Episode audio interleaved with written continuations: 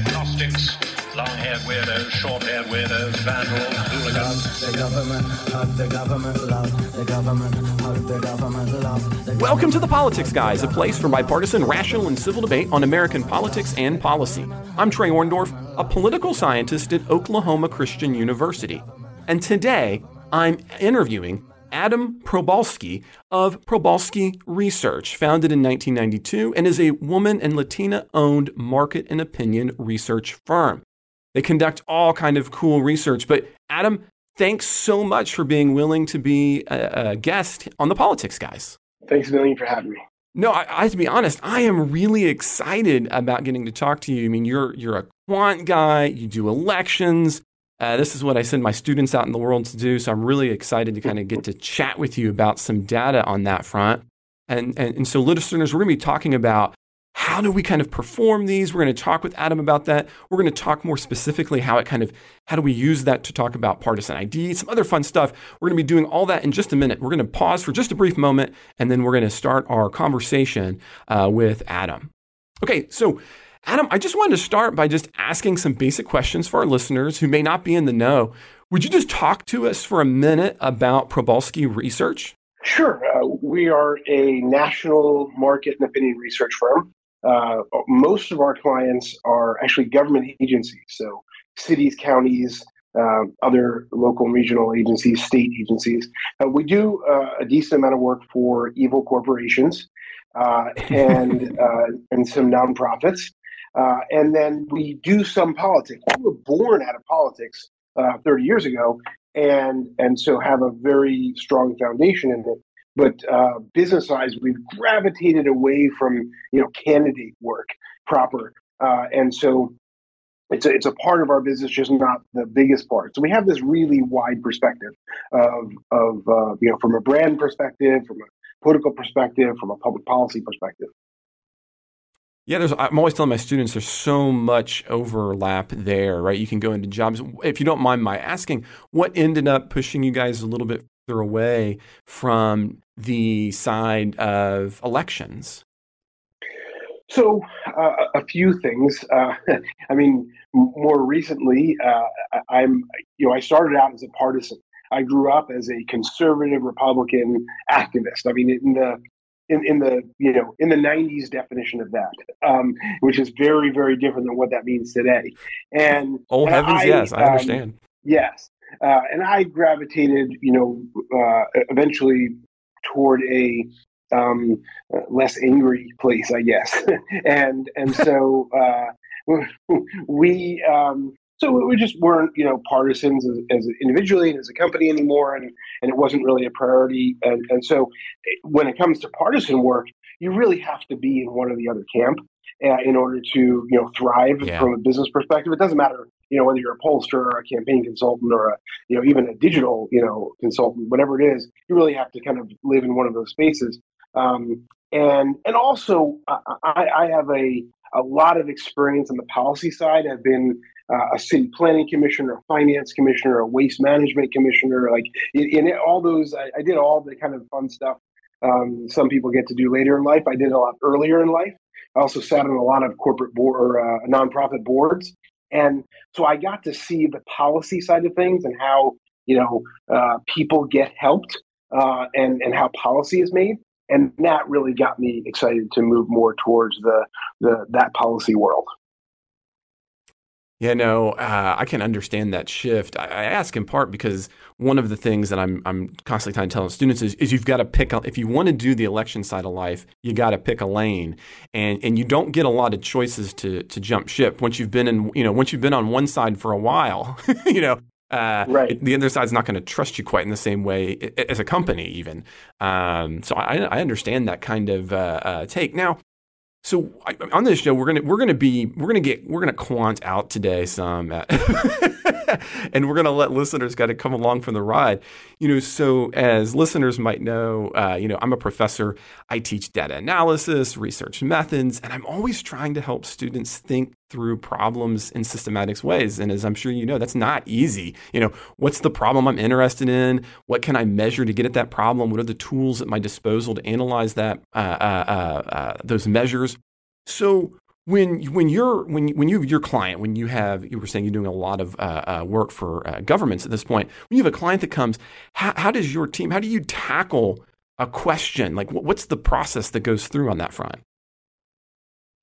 Our, our goal is to do two things. One is be accurate uh, in our in our assessment and, and in our results. And one of the most uh, specific ways you do that is to be inclusive in in your universe of who you're trying to get to participate. So, in the case of let's say you know a, a county or a state agency, or I mean, quite frankly, the same thing goes for a, a corporate client or, or, or a political client.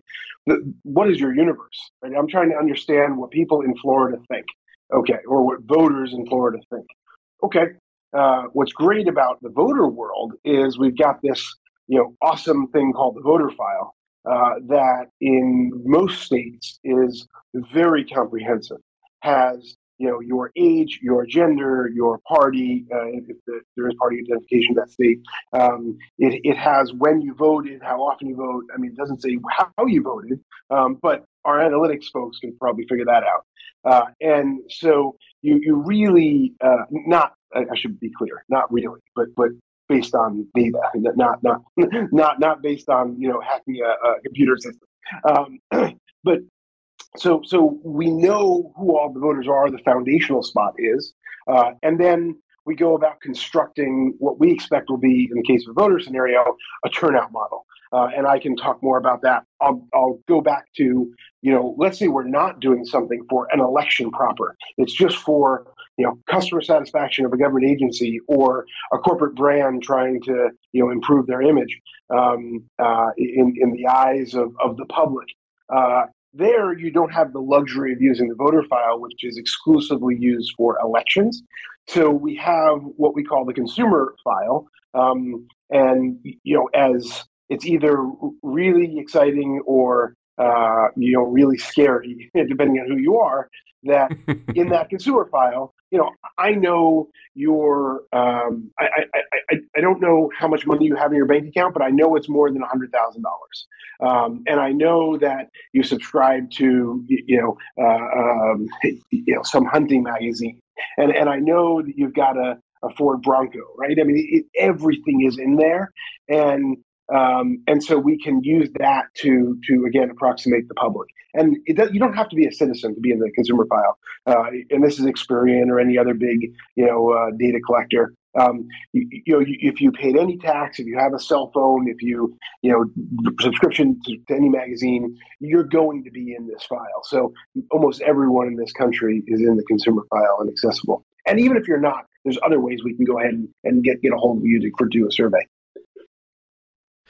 Oh my goodness, you hit so many things there that I want to come back to, but I, am going to start maybe kind of in reverse order. You were you were talking there about the consumer file, all these facts that we have about us.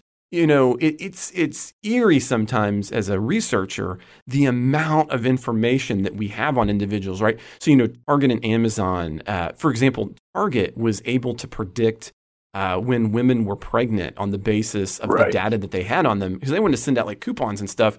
It, it was a big kind of uh, uh, kerfuffle, and this leads this whole concept. Listeners ask about it a lot. Students ask about it a lot. You know, the big data sets. And one of the things I wanted to ask, and you were already getting into that, is obviously it's useful to you given what you're saying, but how do you guys use those kinds of big data sets to kind of create instruments to make predictions about how people are going to behave for a company, for example? What kinds of variables are you going to generally be interested in? Or is this something that you is kind of proprietary? In other words, you figured out that X, Y, and Z, you know, the Bronco along with the hunting magazine ends up leading right. to this kind of weird outcome. How does that kind of work? I mean, I think big data is a little bit mysterious for some. So talk us through kind of how you guys use that. Sure. Well, first I'll, I'll say this: there is no secret sauce. Uh, and and there's certainly things that we do that I'm not going to you know do a webinar for you on, uh, but it, it's not uh, it, it's not you know you know magician work. It, it's it's data, it's math, uh, it's it's it's some art. Uh, there's nothing you know there's nothing magical about it. So uh, so yeah, for sure, we we look at you know, probably things you'd probably think we would look at. We look at, you know, age and gender, uh, to some degree, party, depending on what our project is. is. Um, we certainly look at, at voting history, uh, you know, to kind of maybe gauge engagement to some degree. Uh, there's all kinds of other things that are in there that you might not necessarily think that might be relevant. So, for instance, the way someone registered to vote, depending on the state, there's there's there's many different possibilities. So, in California, you are automatically registered to vote if you are a citizen and you go to the DMV and get yourself a driver's license. So, and I think you can maybe stop it if you want, but it's basically like a called motor voter law, and it's gonna you're basically gonna be registered. So I may rate you differently as someone who registered at the DMV automatically than someone who proactively went and registered uh, with a registration card or online because you did it proactively. So those are kind of nuances of things that we might look at that will go into your, you know, our expectation for you to turn out or our expectation for you to engage in some process or something like that. And and the, there's all kinds of other data points like where you were born. So if you were born you know, in Oklahoma and you live in Oklahoma, I may look at you differently than if you were born in Texas and live in Oklahoma, or if you were born in Guatemala and you live in Oklahoma. And so the, a lot of that data is available to us, and we can look at you differently as a first generation American or a second generation American. Um, we can look at you based upon language. Most Americans speak English, but a lot of Americans prefer to speak Spanish in their home or another language. And so uh, we we're, we're, very careful not to you know assign every Hernandez a Spanish you know label um, because that, that's going to really screw you up if you try to do that. But if you're a Hernandez and you grew up in and you you come from Mexico and you are you know uh, you're 50 years old, well then I have a pretty good shot at being able to communicate with you in Spanish uh, I'm not going to initiate necessarily in Spanish because that might not be appropriate, but I have a pretty good sense that you might want to, and so we might make sure, make sure that option is available. Which we always make Spanish available to everyone in the United States. But um, those are kind of examples of things we might be able to look to to kind of give us some guidance. I love the example there of thinking about the what's your voter preference on the basis of how you ended up uh, uh, uh, voting. That's now, earlier in, in, leading into that, you had talked about, well, you know, how for the city or how for Florida or how partic- some particular location, you're mentioning uh, uh, Oklahoma, for example, you know, how do we make sure that we're being representative of that? And I know that no, you know, no matter how well crafted your tool, your questions are, and we want to get into that, you know, it's meaningless if you don't have these usable data points to go along with it. And so in statistics, what we end up doing, right, is we're trying to get some kind of representative sample so that we can say with some kind of margin error, uh, you know, what's the actual population in this particular location like on that particular variable. Now, sometimes that seems easy enough, but it can be really, really hard, especially when you're talking about elections or you're talking about a small area. You know, so historically, for example, I think of the, the 1836, the then famous Literary Digest poll that found that FDR right. was going to lose to uh, Alf Landon. Why? Well, because they had an unrepresentative sample. The people who, who uh, purchased the digest were far richer during the Great Depression than anybody else. Or, you know, the 1948 Gallup poll, where they stopped polling, among other issues, a couple of weeks before the campaign. Uh, and, and miss out on, on, on Truman. So for you, how, how does your research group, how do you make sure that you're getting the right kinds of samples for sometimes pretty small or geographically defined areas? So that's a it's a, a constant challenge, and I say challenge because it's not a problem. It, it's it's a fun you know challenge for us to say okay what's our universe? Where are we looking at? And how do we accomplish the goal? And you know again in the case of voters it's fairly easy because we have this finite universe of participants. Like we know it's not mm-hmm. going to grow other than in some states you do have like you know day of registration things like that which you know really don't tend to impact the outcome. They're not big big numbers. So that's a pretty easy place to start. And yeah if it is a, a finite universe let's say you know a city uh, and mm-hmm. you've got you know eighty thousand you know potential voters in that city, uh, then it's actually not as hard as you might think because uh, it's 2022. I get to call you on your landline if you still have one, and some people do. I get to call you on your mobile phone. Most people have those. Um, and by the way, I get to call you at 9.30 in the morning on a Saturday. I get to call you at you know, five o'clock in, in, the evening when you're driving home. I get to call you while you're walking your dog. So really is a big expanded opportunity in recent years of, of being able to communicate with people. I also get to email you and text you. Uh, and we can talk about some legality of that if you want. But um, so I can onboard you to an onboard experience by email or text. Uh, and there's other cool opportunities I have for you. So um, depending again on, on what we're trying to accomplish, I can send you a piece of mail which is not as expensive as you might think. Uh, and I can ask you to complete the survey that way. Uh, I can put a QR code on it to make it super easy for you to get on board if that's the way you want to do it. And I can even target you on social media, and and the the political scientist in you might you know gasp at that idea. And let me explain what I'm saying. um, you know, I'm not just randomly buying ads. I can actually target you specifically, individual voters or individual consumers um, on social media. Now, Facebook, Google, Twitter, they don't let me send you a direct message necessarily, but I can upload, it's called a custom audience. I can upload the voter file or consumer file, whatever it is, to social, to any of those tech companies. Uh, they're very happy to, I'm sure, take any of the data we sent them and then target specifically individuals um, uh, to to complete surveys, and the ads only go to them. And so uh, there's really a lot of opportunity to reach out to people and have it be statistically valid and accurate. Now, there, I will take one step back, and and for any you know uh, purist, research purist out there, there is only one uh, probability sample that is accepted by the American Association of Public Opinion Research, and that is telephone random digit dialing. And so every other technique we use and everything we've invented and created and started using in the last, you know, couple dozen years is a proxy for probability sampling. And uh, that's the, the most technical I'll get. But the bottom line is we're we are we are trying our best to construct a, a sample that is accurate. Now, what we can do on the back end and what we do do is make sure that we have the right amount of, of men and women, uh, the right number of people uh, of each each category, the right number of people people to match, whether it's census or or, or voter file of, of people in, in different ethnic categories. And so that's our job on the back end for you for to for you to be able to trust the data. Uh, every pollster's job is to make sure on the back end you're you're meeting, you're matching that demographic to make sure your data is accurate. And sometimes that's a challenge. Oh yeah, and I, will say, you know, I'm I'm not the purist on that front. As a matter of fact, when I came into the discipline, I was re- my focus was I was curious about how this brand new thing that I thought researchers were overlooking, i.e., social media, specifically Twitter, was right. missing out on the way that politicians were actually communicating. So my er, my dissertation was actually called, and then book was the social media presidency. So no, you don't have to buy me into that one. I'm already uh, I'm already on board.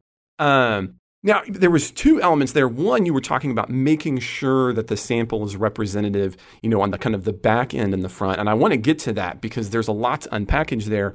But something else you talked about, you were the multimodal way that you're attempting to to mimic the random dial uh, uh, phone method and the questions you're going to have. Now, one of the things I've always kind of curious on in my front is, well, and, and maybe we're, we're going to get pretty funky now here. It's all good. Uh, is well in in the social science literature, political science specifically, we talk about this thing framing effects, right? The idea that the way that information is presented can oftentimes influence the decision making process itself. In other words, the content right. of how that information is presented is more important than the actual content. So for polling, that can just wreak absolute havoc. And it's something I work on with students all the time. So I'm curious, how do you guys you know, for example, make sure that your respondents are answering the que- content question you're trying to get at, especially when you're doing it multimodally, right? So in one case, you're having somebody uh, talk to them on the phone versus in another case, they're going to be doing it in the mail versus another case where you're going to be doing it online. How do you hold that kind of those framing effects constant, or does that not even come into it? I was, I was curious about that. Sure, for sure. Uh, of course, that's a consideration for us. Uh, a lot of the time, uh, in fact, most of the time, we're dealing with, at some level, emotion. Uh, so I, am not, you know, trying to conduct some, you know, uh, some study on, uh, I don't know, some something that, that isn't emotional, right? We're talking about public policy and politics, and and how do you feel about how you are treated, kind of a thing. So uh, I have a, a, a I guess, a, a, lower level of concern over over influencing the outcome because I really do want to get to the visceral, emotional, uh, you know, concern of what people have to say. Um, but the, the bottom line is, yeah, of course, we're, we're not looking to influence people with our questions. We're not looking to educate anyone with our research. I mean, that's a big thing that comes up. Clients are always like, oh, well, we're going to teach them about. No, no, no. We're not going to teach the 300 people that we're surveying or the 3,000 people we're surveying anything. We're just going to learn what they think. Um, but yeah, a lot of the time we are kind of, um, I, I, hesitate to use the word because people confuse it with, with another thing with push, but we, we're oftentimes trying to push people in a direction and see if they push back, you know, see what resistance we get uh, and, and try to essentially put them into a box. Uh, you know, I'm trying to put you into that box and and I and or, or, some box, and I want you to kind of organize yourself into which box that you know you you fit into. Um, so that's in the especially in the world of politics, that's kind of oftentimes what we're trying to do is kind of like identify what box you fall into and kind of see if, if those pushes kind of push you towards where where we think they're going to push you.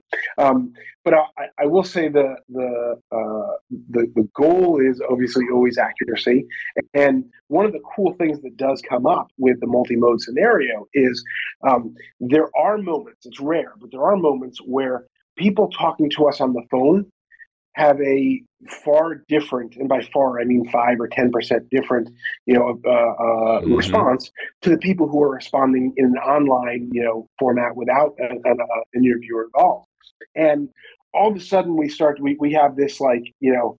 Um, you know, uh oh, slash, uh, oh, that's exciting kind of a moment because we, we first our first reaction is okay wait a second there's a problem here. You know why are we seeing differences?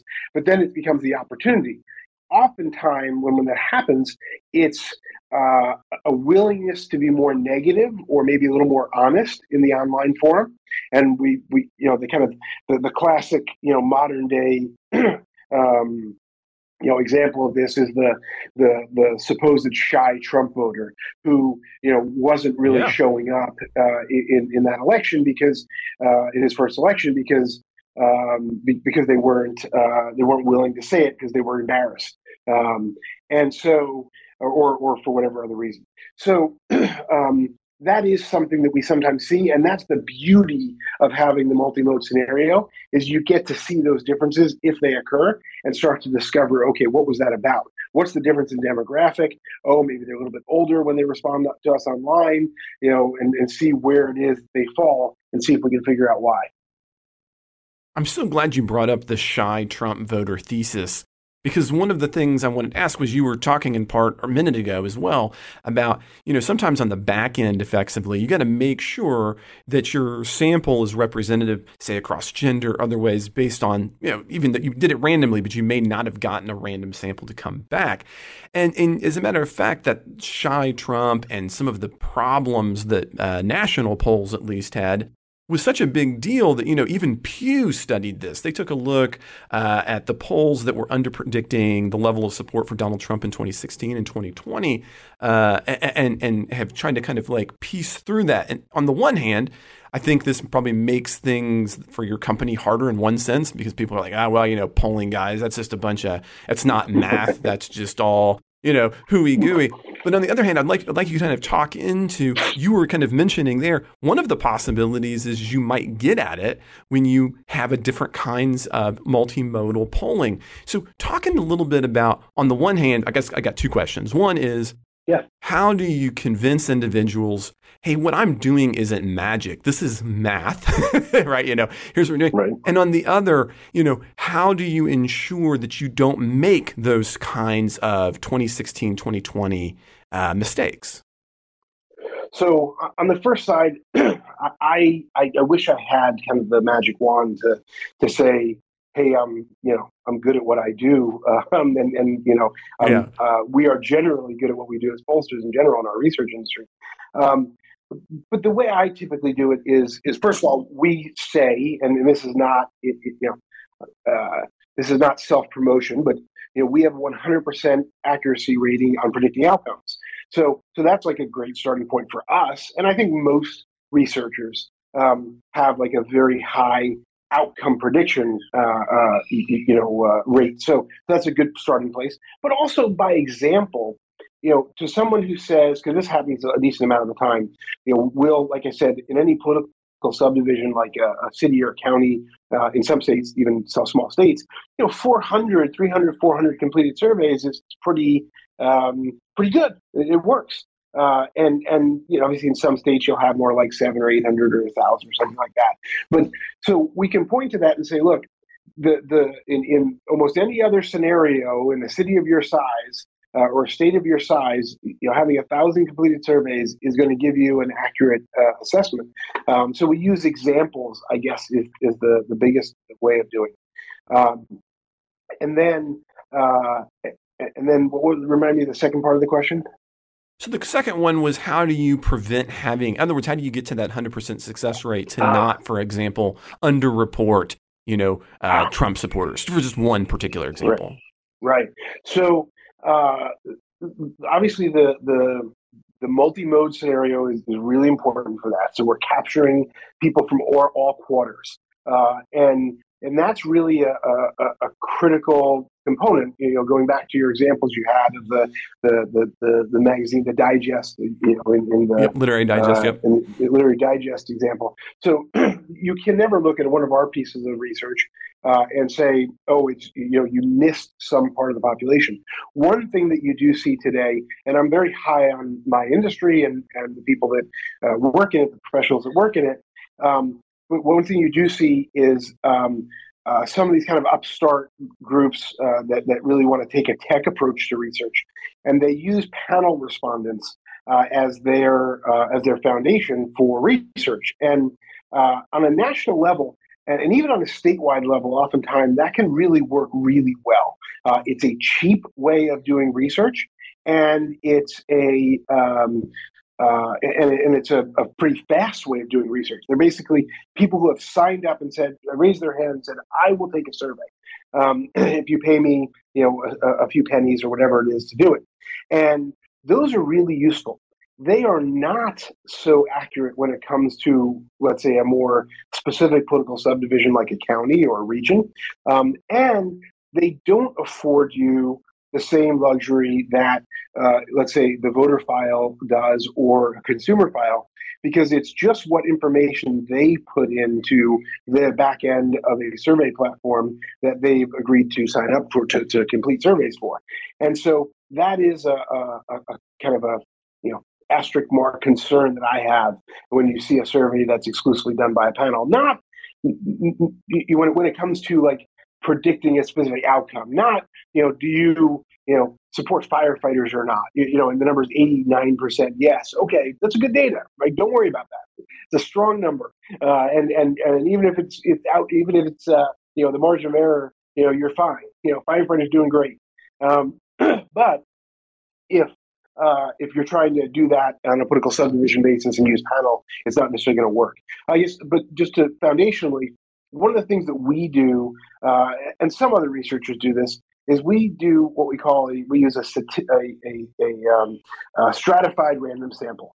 So we know ahead of time how many people in each of those gender and, and age and, and geography categories, you know, based on county or whatever it is in the state that we want to get. And we fight, you know, tooth and nail to get actual real respondents to fulfill those proportions, those quotas, so to speak, to make sure that we have uh, the the the you know forty seven percent you know male and fifty three percent female, or, or well, there's some other folks that classify, classify themselves separately. So you know about that uh, that we get the right number of people in all those categories, and um, and make sure that we're, we're, we're dead on in the back end. Um, what some researchers do is they uh, they take a uh, the results that come back, and let's say they only had uh, 16, uh, 18 to 25 year olds, and they really needed 42 of them to to fulfill their quota. They will use use something called uh, weighting, which I'm sure you're familiar with. Not everybody necessarily is, and they will just essentially turn the dial up and say, "Oh, those 16. Let's pretend it was you know 45 or whatever it was, and let's turn the dial up on those answers, and we'll we'll, we'll exacerbate their responses to to represent the larger group that we should have gotten. That it's almost a, like counting a, them a little bit more in a sense, is, yes. Is mathematically. Yeah, that's a fantastic way of putting it. And that's okay. it's, it's not a, a, a bad practice. In fact, for most researchers, is the practice they tend to use. We uh, tend to never use that. We just really, really like to get actual real people responding to our surveys in the right numbers. So if we need to, you know, keep calling and emailing and texting and whatever until we get that, you know, professor who makes $120,000 a year and, and does a podcast and, and uh, you, you, know, has, has some kids and, and, and drives the Ford Bronco, then, you know, we've got to keep doing it until we get it. Um, and, and so uh, it's a, it's a, you know, it's a thing. so it's a lot of work, but we get now, it done. So now on that topic, uh, one of the things that I think can be uh, both worth exploring and it can be unique for people who are kind of encountering this for the first time is to say, you said, look, on the variables that matter, like the statistics, I should say, the statistics that matter, how do you decide what are the relevant demographics that you need to have based on the question you're having, right? So obviously, I think a lot of us will go, okay, so men and women uh, and different kinds of gender types or you know income, but they don't all always matter. So, what are the ones that you guys are going to look at afterwards and say, or is that a rotating demographic based on the question? So, how do you decide what are the target demographics that you need for your sample? Yeah, so I, I mean, foundationally, age, gender, if it's political party, um, and and geography are, are kind of the, the starting points. But some places, type of housing is a thing.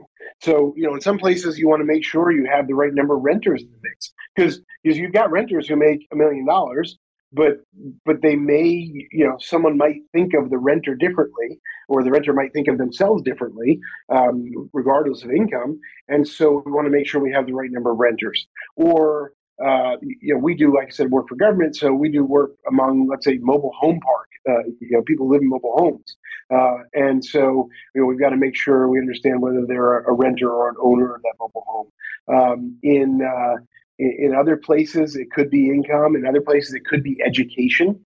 Uh, but really, it's it's uh, most of the time it's based or, or, it could be on like let's say uh, you, you, were serving in a community that um, has a high level of, uh, of union membership or uh, another great one that you know some people are surprised by there's some communities in this country where mega churches are like a real big factor in that community. They are mm-hmm. they are like the center of life in that community.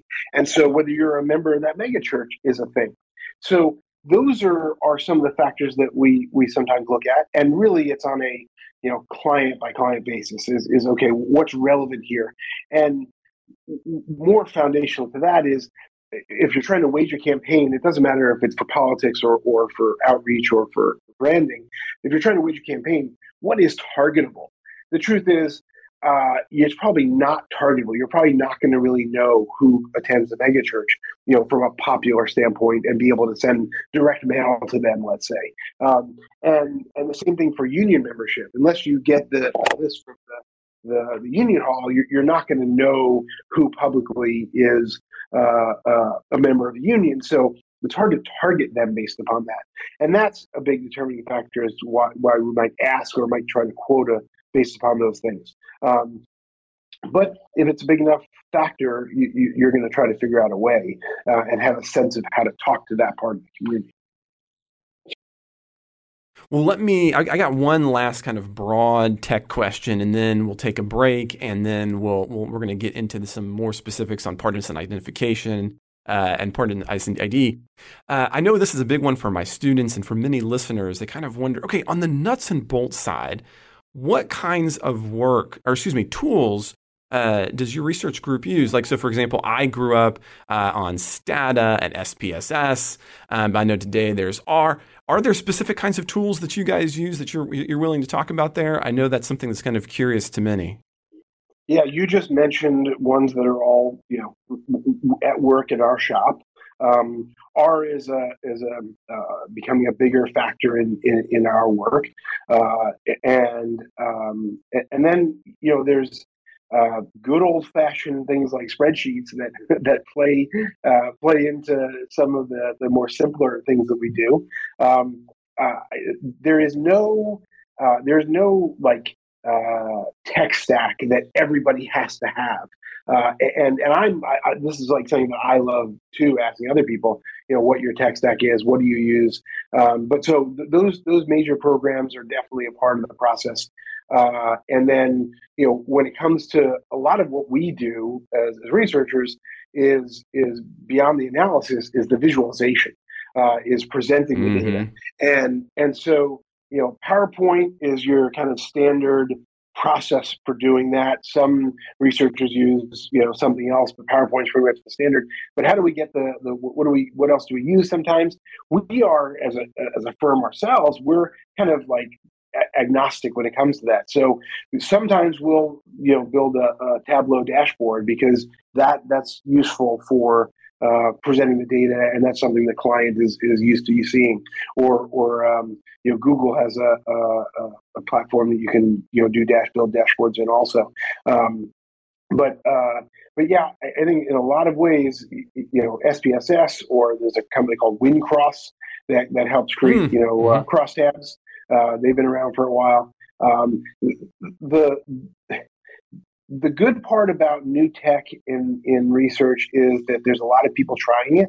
The the bad part is um, it's it's very oriented towards when it comes to survey stuff, very oriented towards regularized brand research. So uh, any of the tools, if you look up a, a, tool, and there's dozens of them created in the last you know several years, they're generally created for someone who's trying to track their brand you know awareness or brand customer service over the course of you know linearly for for for, for you know on a monthly basis forever, and they work really well for that sort of thing. When you have you know, uh, uh, you know, 25 new public policy questions you know, every single day for a new client, those things kind of suck. Uh, because mm-hmm. you, you, you, you can't really customize them and it's just not so helpful to have to kind of recreate the wheel every time. So we actually, to finally answer your question is we've, you know, created, invented in, in technology. Uh, we've got an amazing, you know, in-house tech uh, uh, guy who kind of really helped develop um, our ability to create our charting almost instantaneously. And again, it's not oh. some kind of wizardry. Uh, he just understood understood our problem, and our challenge very well, and used the the, the, the inner workings of uh, Excel and, and Microsoft uh, uh PowerPoint um, and some other tools to you know to bolt on to create something that works really well for us. Um, and I think a lot of firms kind of did some have done something like that because the, the tool just doesn't exist like over the counter kind of tool. Yeah. Well, I appreciate that. I'm gonna. I am talking with Adam Probolsky, and we're gonna take just a brief moment, and then we're gonna come back and we're gonna chat some more specifically about how we get into partisan ID and some other specific measures. Okay, so Adam, you know we've we've talked in big general terms about uh, what Probolsky research does and how you kind of get at these questions, and I'd like to drill down a little bit because you you, you guys were really uh, nice to give me some of the data that you've worked on, some stuff from from California, um, so that we can kind of have a little bit more of a specific conversation. And and one of the elements you're dealing with there, and and maybe one of the biggest concepts that political scientists, pollsters uh, politicians and their teams use is partisan identification. As a matter of fact, earlier in the first half of the conversation, you were even chatting a little bit about how, well, depending on where somebody registered, you might think about their partisan identification a little bit different. You know, so in the United States, the structure to parties they're relatively weak, but we oftentimes think of pretty being pretty strong as what we call party in the electorate or this partisan identification. That is an individual's attachment to one of the major political parties. And the reason why that's such a big deal is because it explains a lot of political behavior. You had begun to talk about this again earlier in the first half, and I'd kind of let it sit on the table for a minute. I would love you to talk through a little bit more about how you, you, your research firm, has measured something like Party ID. You know, this attachment, how, how you get at that. You had started to talk about that a little bit, and let me talk about that a little bit more. Sure. So, uh, for in most of the country, we have party uh, registration by party, and so when you register to vote, you tell them which party you want to be with.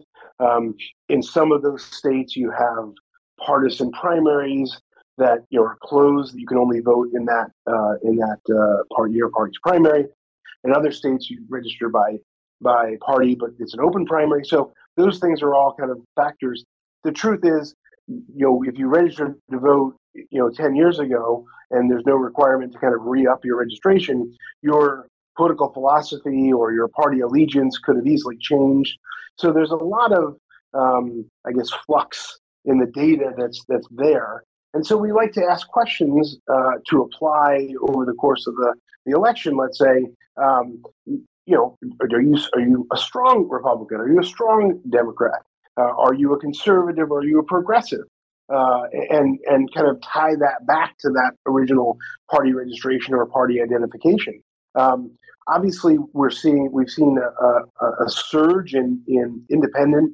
Uh, and they're called different things, and uh, some places they're called independent, some places they're called declined state, some places they're called uh, no party preference.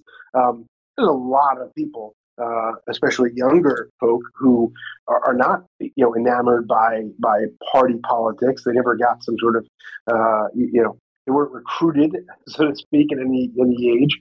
So so they're just they're just you know uh, American citizens who you know don't have a particular allegiance, um, or they were they were disaffected. You know they, they they were part of a party and then they realized that this is not for me and and didn't jump ship to another one. I think one of the biggest things that that that we have to um, we have to recognize, and, and this is the best way of looking at it, uh, in because there's you know a big chunk of independent voters in this country. Who are those people? Are, are they some sort of you know monolithic voting block? And the answer is no. The answer is independent voters look like, talk like, act like their neighbors. So if you are in a Republican, if you're in a red county, those independent voters are going to look and, and, act a lot like their neighbors who are Republicans. And the same thing goes for the, the in a in a blue county, your your independent neighbor who, who doesn't subscribe to your party is going to probably be a lot like you when it comes to voting patterns. And so that's like a, a, a good starting point to understanding, you know, how how you know the, the to make up the fill in the gaps of, of, of where the, the rest of the country is. Um, yeah. Okay. Well, you, so one of the things that always fascinates me about Party ID is how once we've understood it and we've measured it correctly, how huge of a predictor it is a vote choice. Uh, as a matter of fact, in a recent work, I don't know if you're familiar with the one, it's 2015, uh, and Cann found that even in nonpartisan elections, in their case, they're taking a look at judicial elections that had to be nonpartisan.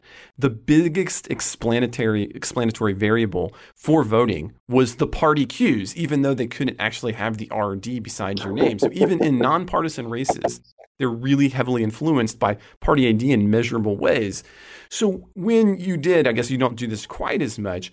When you know you're working on like the campaign side of things, what are the variables? You know, party ID is a relatively stable variable. You know, you talked in your answer about how you know over the course of a decade it might change, but it doesn't generally change over the course of months. What are some of the more malleable variables that you guys look at it when it comes to politics? Yeah, so for sure, what you just explained is is totally true. We we we are uh, um, you know iconography is is a great you know way to, to drive people's understanding of things, and and you know party cues is just as good. Um, you know, an, an image of of a police officer or uh, a um, mm-hmm. uh, you know using on a piece of direct mail, you know Ronald Reagan, right? It's not so hard to figure out what you're trying to communicate, even if you don't you know say you're a particular partisan. Uh, so for sure, I think that's a, a, big part of it. And and you know when you're campaigning, and you're not necessarily you know talking about party. You do get to um, target voters based upon party without necessarily saying it, and you can you know show different imagery and iconography and and uh, things to different people based upon your their what you expect their party to be. Um, but the we've seen in more recent years, specifically Trump is another you know anomalous factor that that you know you saw depending on the community, um, you know anywhere between you know ten and twenty percent of of let's say Republicans who would not vote for Trump uh, for whatever reason. And so you all of a sudden had that that that challenge in the mix, and maybe that's one of the the reasons why some of the the national pollsters got it wrong is they kind of had this starting point, assuming that you know be wholesale support among Republicans for the Republican nominee, when it just wasn't the case. He was just you know, too many um, concerns they had over his behavior or whatever it was, and that they wouldn't support him.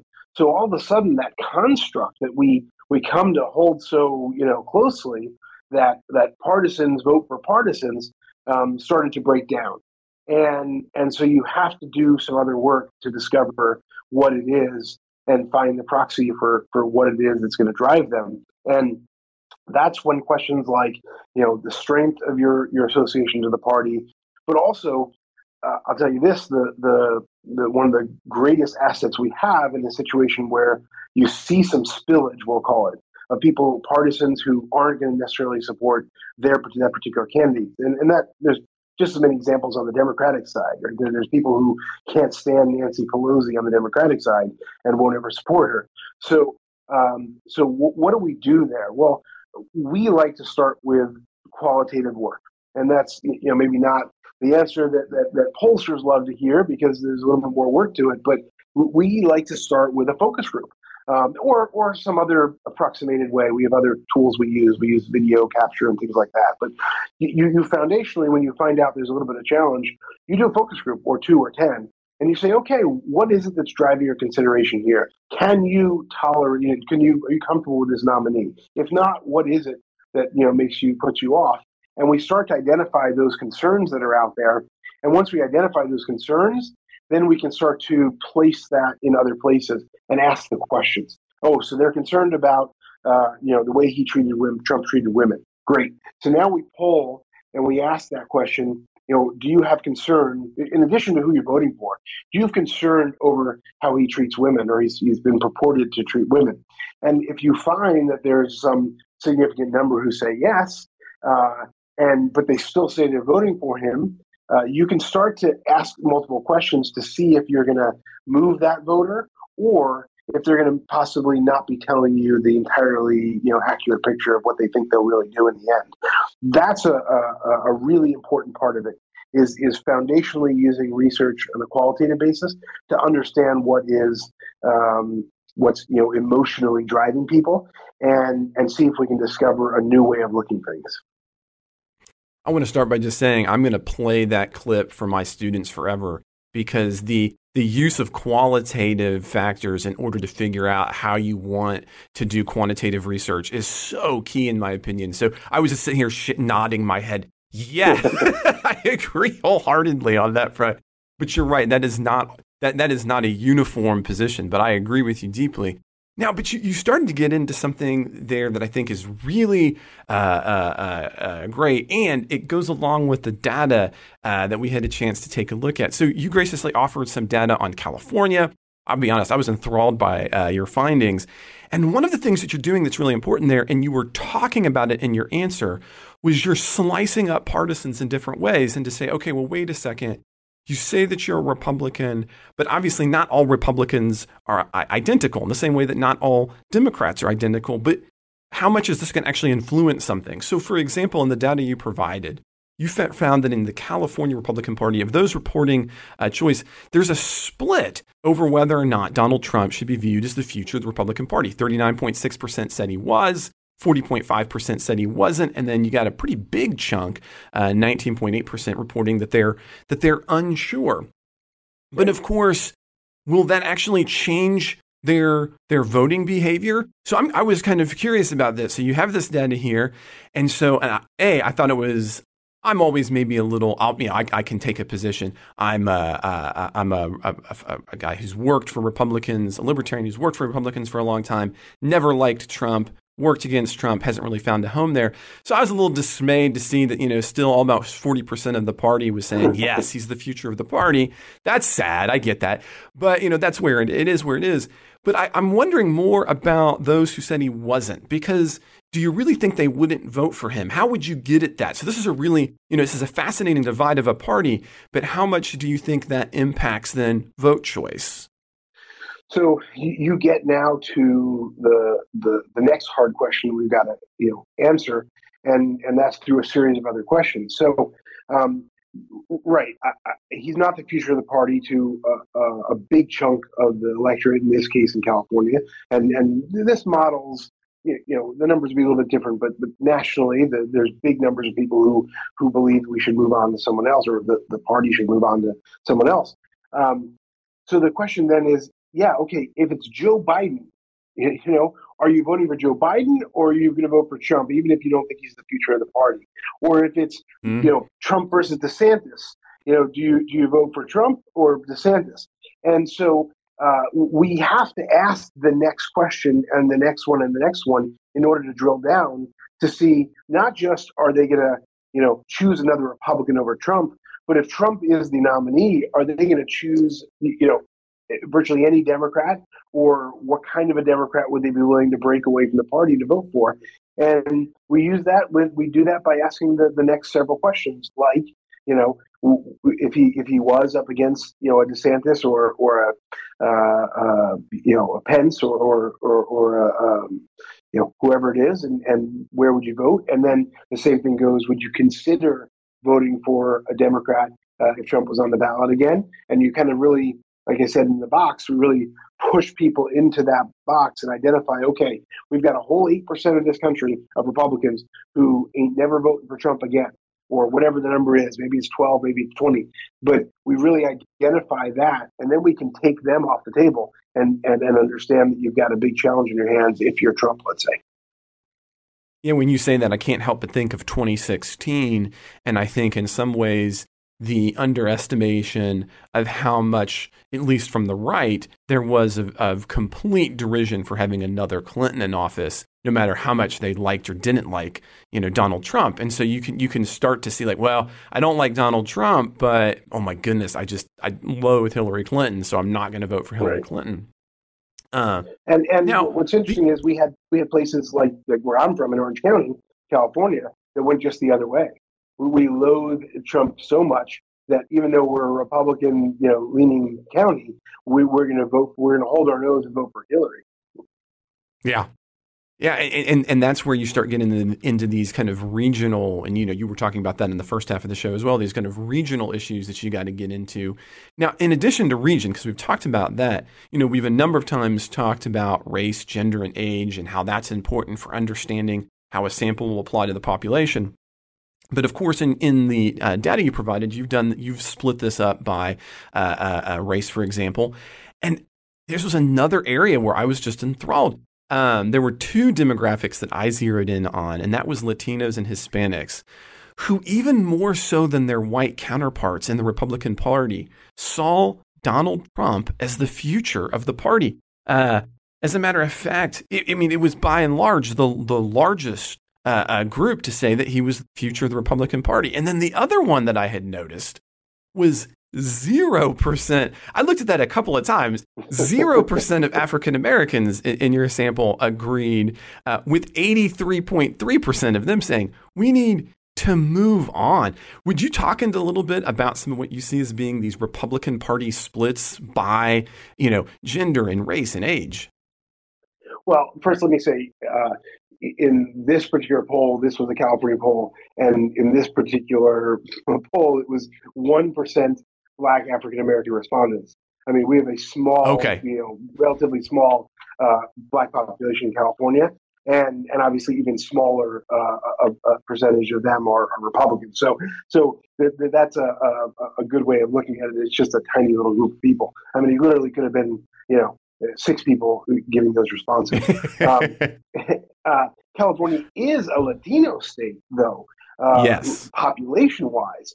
Um, but our you know, voting profile in this particular poll was 28% of the of the voters overall were, were Latino, and uh, you, you, know a far smaller percentage, of much less than half of them consider themselves Republicans. So it's really you know like 10 or so percent of the of the overall poll was was was among Latinos who who were you know weighing in on the subject of in this case Trump. Um, but there is a, a you know you, you can look at, at conservative Twitter a lot and see um, you know every time there's a stat that shows uh, you know any kind of minority group uh, supporting Republicans or opposing Biden, Biden's approval level is like in the toilet, right? And and it's even mm-hmm. in the toilet with you know with Latinos, with African Americans, with you know virtually every group you know thinks he's doing a terrible job. Which you know, I, I look this thing's working pretty well for me, so I don't you know I don't feel that way, but I understand that what's happening today isn't working for everybody. So uh, so I, I, don't I don't I don't get angry at them. Um, but the point is that that there's um, there's excitement, I think, in, in conservative world that that there's you know consternation over where this president is uh, standing.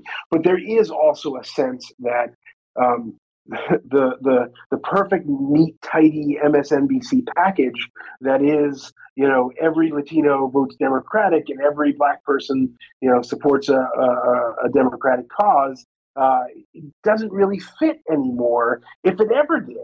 And so uh, the things that you point out are, are accurate, right? We are, they are, there's not some, you know, voting block that, that says you have to vote, you know, Latino and you have to vote, uh, you know, Democratic. And, and so, um, you know, there's traditional uh, Latino groups like, or Hispanic groups like Cuban, Cubanos that, that vote Republican in Florida. Um, but but it's, it's beyond that. You, you know, you can be a uh, you know you can identify as and, and you know be a a, a Latino, um, uh, first generation or you know fifth generation, whatever it might be, and whether you're affluent or not, uh, you can have a very different opinion, uh, especially when it comes to border issues. So I think it's um, it's very helpful as a guide for us uh, to understand based on all those categories. But if you really want to understand that population, I'll, I'll give it to you again. Um, you got to do a focus group, and you got to do some more discovery work to break down those communities. Um, you know, even ask among those communities if you're going to do, let's say, a Latino poll nationally. You know, country of origin, uh, uh, generation. You know, they are uh, income level, education level. All those things are determining factors, not just because they have a Hispanic sounding last name. Yeah, and, and you're absolutely right on that front of if it was ever true about these kind of uh, voting blocks. You know, when you take a look right. at the data from Texas, for example, you know, the border uh, uh, uh, counties, for example, are far more likely when you're Latino to to, to uh, move towards Trump, and that's something we've talked about in the show that I've parsed in my own. De- and you, so you got to be careful about that. Sometimes you, there are these almost cultural assumptions about what I'm going to put this in air quotes. You can't see it, but you know what the data yeah. is, and when really that's not what the data is. You know, right? Uh, but, but again, that kind of gets into the how do you help people. Now, on this polling, you also did, obviously, this is California, so you're taking a look at Democrats. I was really curious about that side of the, uh, of the uh, House as well. And it was one of the things I thought was interesting was okay, you were talking about well, should the Democratic Party be more progressive or not? And I actually looked at your question and I thought it was kind of a cool way. You guys had picked particularly, you mentioned AOC and Bernie Sanders as being the kind of more like them. So this is a great right. example of how did you end up picking those two to be progressive to make a valid question? Because obviously there's a lot of potential names that could go there, but you need something specific. You, you want it to be not just progressive in a general sense because you're trying to have a valid question. So talk a little bit through that before we get into the specific response for what happened there. Yeah, so uh, of course, Eddie, I, mean, I, I, accept all you know criticisms, and uh, not that you were, but I, I, we specifically chose them because they have national profile, uh, and and they represent a uh, I, I, think a, a direction for the the party, uh, for the Democratic Party. And and um, you know, we could have used Elizabeth Warren, we could have used others, um, but but I think the the point is kind of um, we were trying to get away from. You know, I actually thought about kind of doing like a, a Pelosi Schumer versus AOC.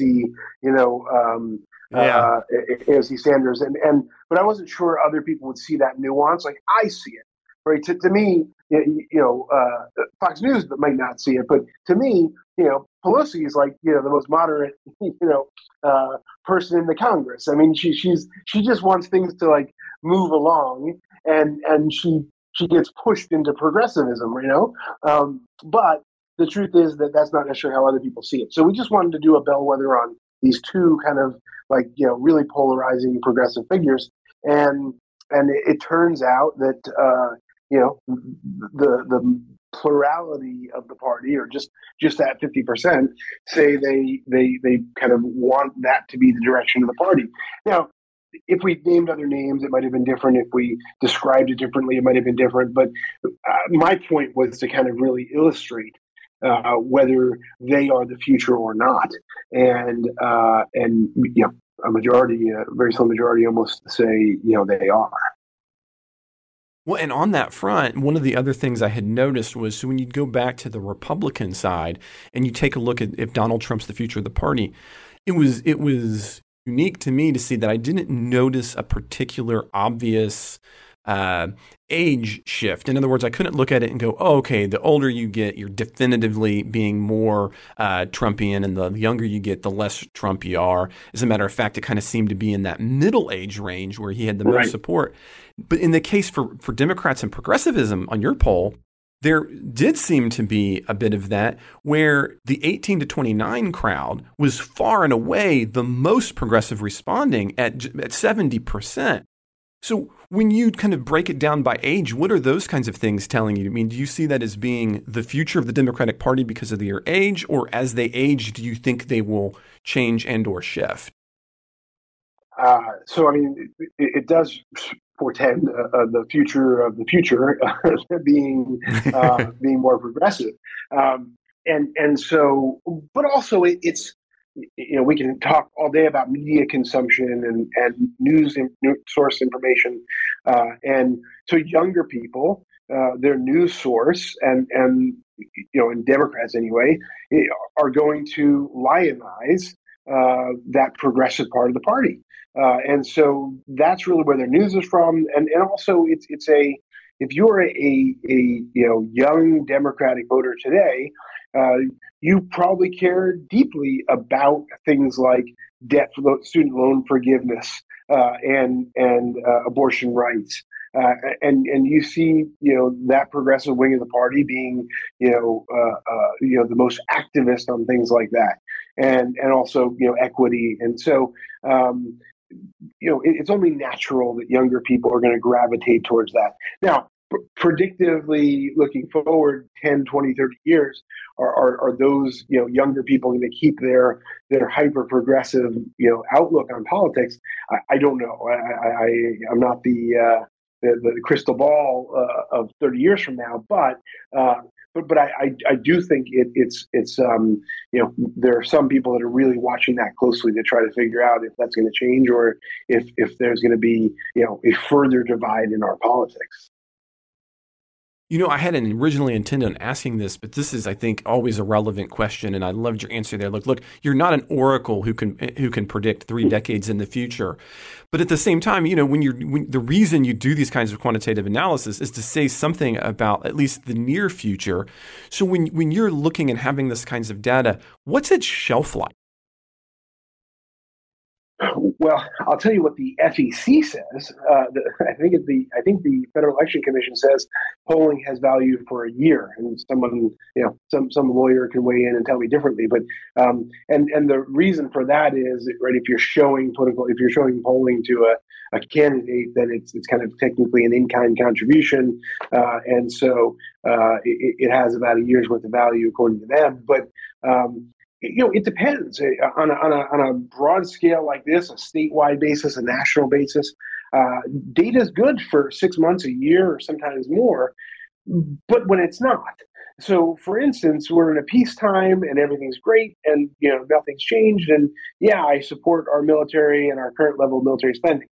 All of a sudden, you know, Russia starts attacking, you know, Eastern Europe, and and the world changes, and I'm going to be supportive of spending a lot more. So, I, I think you know, barring some dramatic shift, and we're probably not going to see that politically over the course of the next you know year or so these numbers are great for a, a, year and a half but when things, you know, the, the 2024 election starts heating up and we've got real fights on our hands, all of a sudden people start, you know, putting a finer point on how they see the world. Yeah, those systematic uh, structural changes to the universe can be terrible, especially as a researcher. I can't tell you how many people I know. You know, you're doing research and then 9 11 happens and you go, oh, now my research is crap. Uh, right. you know, well, what do I do with that? COVID, COVID was a great example of that. I mean, yeah. it, it, just kind of, it, the bottom, the, the floor drops out and that's why you know you got to be prepared to, to to track and, and look at numbers again and again. So let me kind of bring this around because I know that we're coming to the end of our time together. Uh, and, and, this, you know, on your website, you list all the things that you do for government, corporate, and election clients. And one of your consistent messages that I was that piqued my interest was you talk about that ability to provide messaging. Because again, as a political right. communication guy, I'm very curious about messaging. And so as a researcher, what came to my mind was this was okay, whether you're working for any of these three, how do you make the move from, okay, I've done all the data side, right? I've done my qualitative work to understand what kind of questions I need to ask. I've asked my questions. I've asked them well. I think, you know, I've got a great sample. It's saying something about the population that I wanted to say it about. How do we move from that to, okay, here's what you do with it? Because my guess is, is you can't just dump this data on somebody's door and be like, okay, by the way, here's all the data. Good luck. And you know, no one's ever going to hire you again. So, how do you make that move to the messenger? Say, okay, well, here's what people think. Now, here are our suggestions for what you do. What does that look like? I, am always curious about that last piece of the move as well. Sure. And I think there might be some examples uh, on our website, but there's a million out there that we can pull from. So we ask, you know, the question: Who you're voting for, or do you support or oppose? You know, building uh, a thousand homes on that vacant lot, and and you have the the the, the fervent, you know, yes, no, support, oppose. Uh, so the next series of questions is, you know, breaking down what we call the features and benefits. Uh, you know the the this candidate uh, has you know a dozen years of experience in Congress. Does that make you more or less likely to want to vote for them for governor? Uh, and this candidate had a DUI when they were 22 years old. Uh, does that make you more or less likely to vote for them? That's not a mean question. You know, it's a fact, it's reality, and you want to understand the impact of it. And so when you go through those series of questions, uh, whatever you know, whatever they are, the, the what we call features and benefits, we start to understand what moves people from one place to the other, which of those voters are moved from one place to the other based upon that, and and we we hopefully identify your top you know two or three or five messages uh, that really really resonate. Right, this candidate. Uh, uh, you know, obtained the rank of captain in, in the army and, and uh, had three tours of duty in, in Afghanistan. And all of a sudden, you start to build the narrative of you know, when you see that bio of the of the the guy running for Congress or the woman running for mayor, um, and you wonder like why did they choose to put uh, you, know her uh, uh, you know her her award from you know the the the, the uh, Mothers Against Drunk Driving in her bio. Well, it's because it, I mean I don't want to be cynical about it, um, but if they had research on it, it's because of the research. And and yeah. uh, obviously because she's passionate about it and it's important to her. But but when you when you when you have a campaign of, of resources, they're going to pull all those different factors and backgrounds and things. And most things are going to be purposeful. What they put online, what she says in her speech, how she presents herself on TV. Adam, thank you so much for being here and answering. I know just a plethora of questions from me on what you do every day. I appreciate it. Sure, happy to. Glad to uh, glad to be part of it. Uh, bring me back anytime.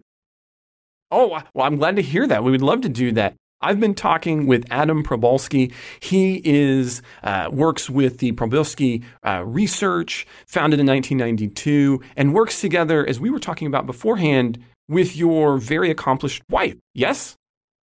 Correct, correct. Our CEO, uh, who uh, is also uh, who, who is our CEO of our company and owns our company.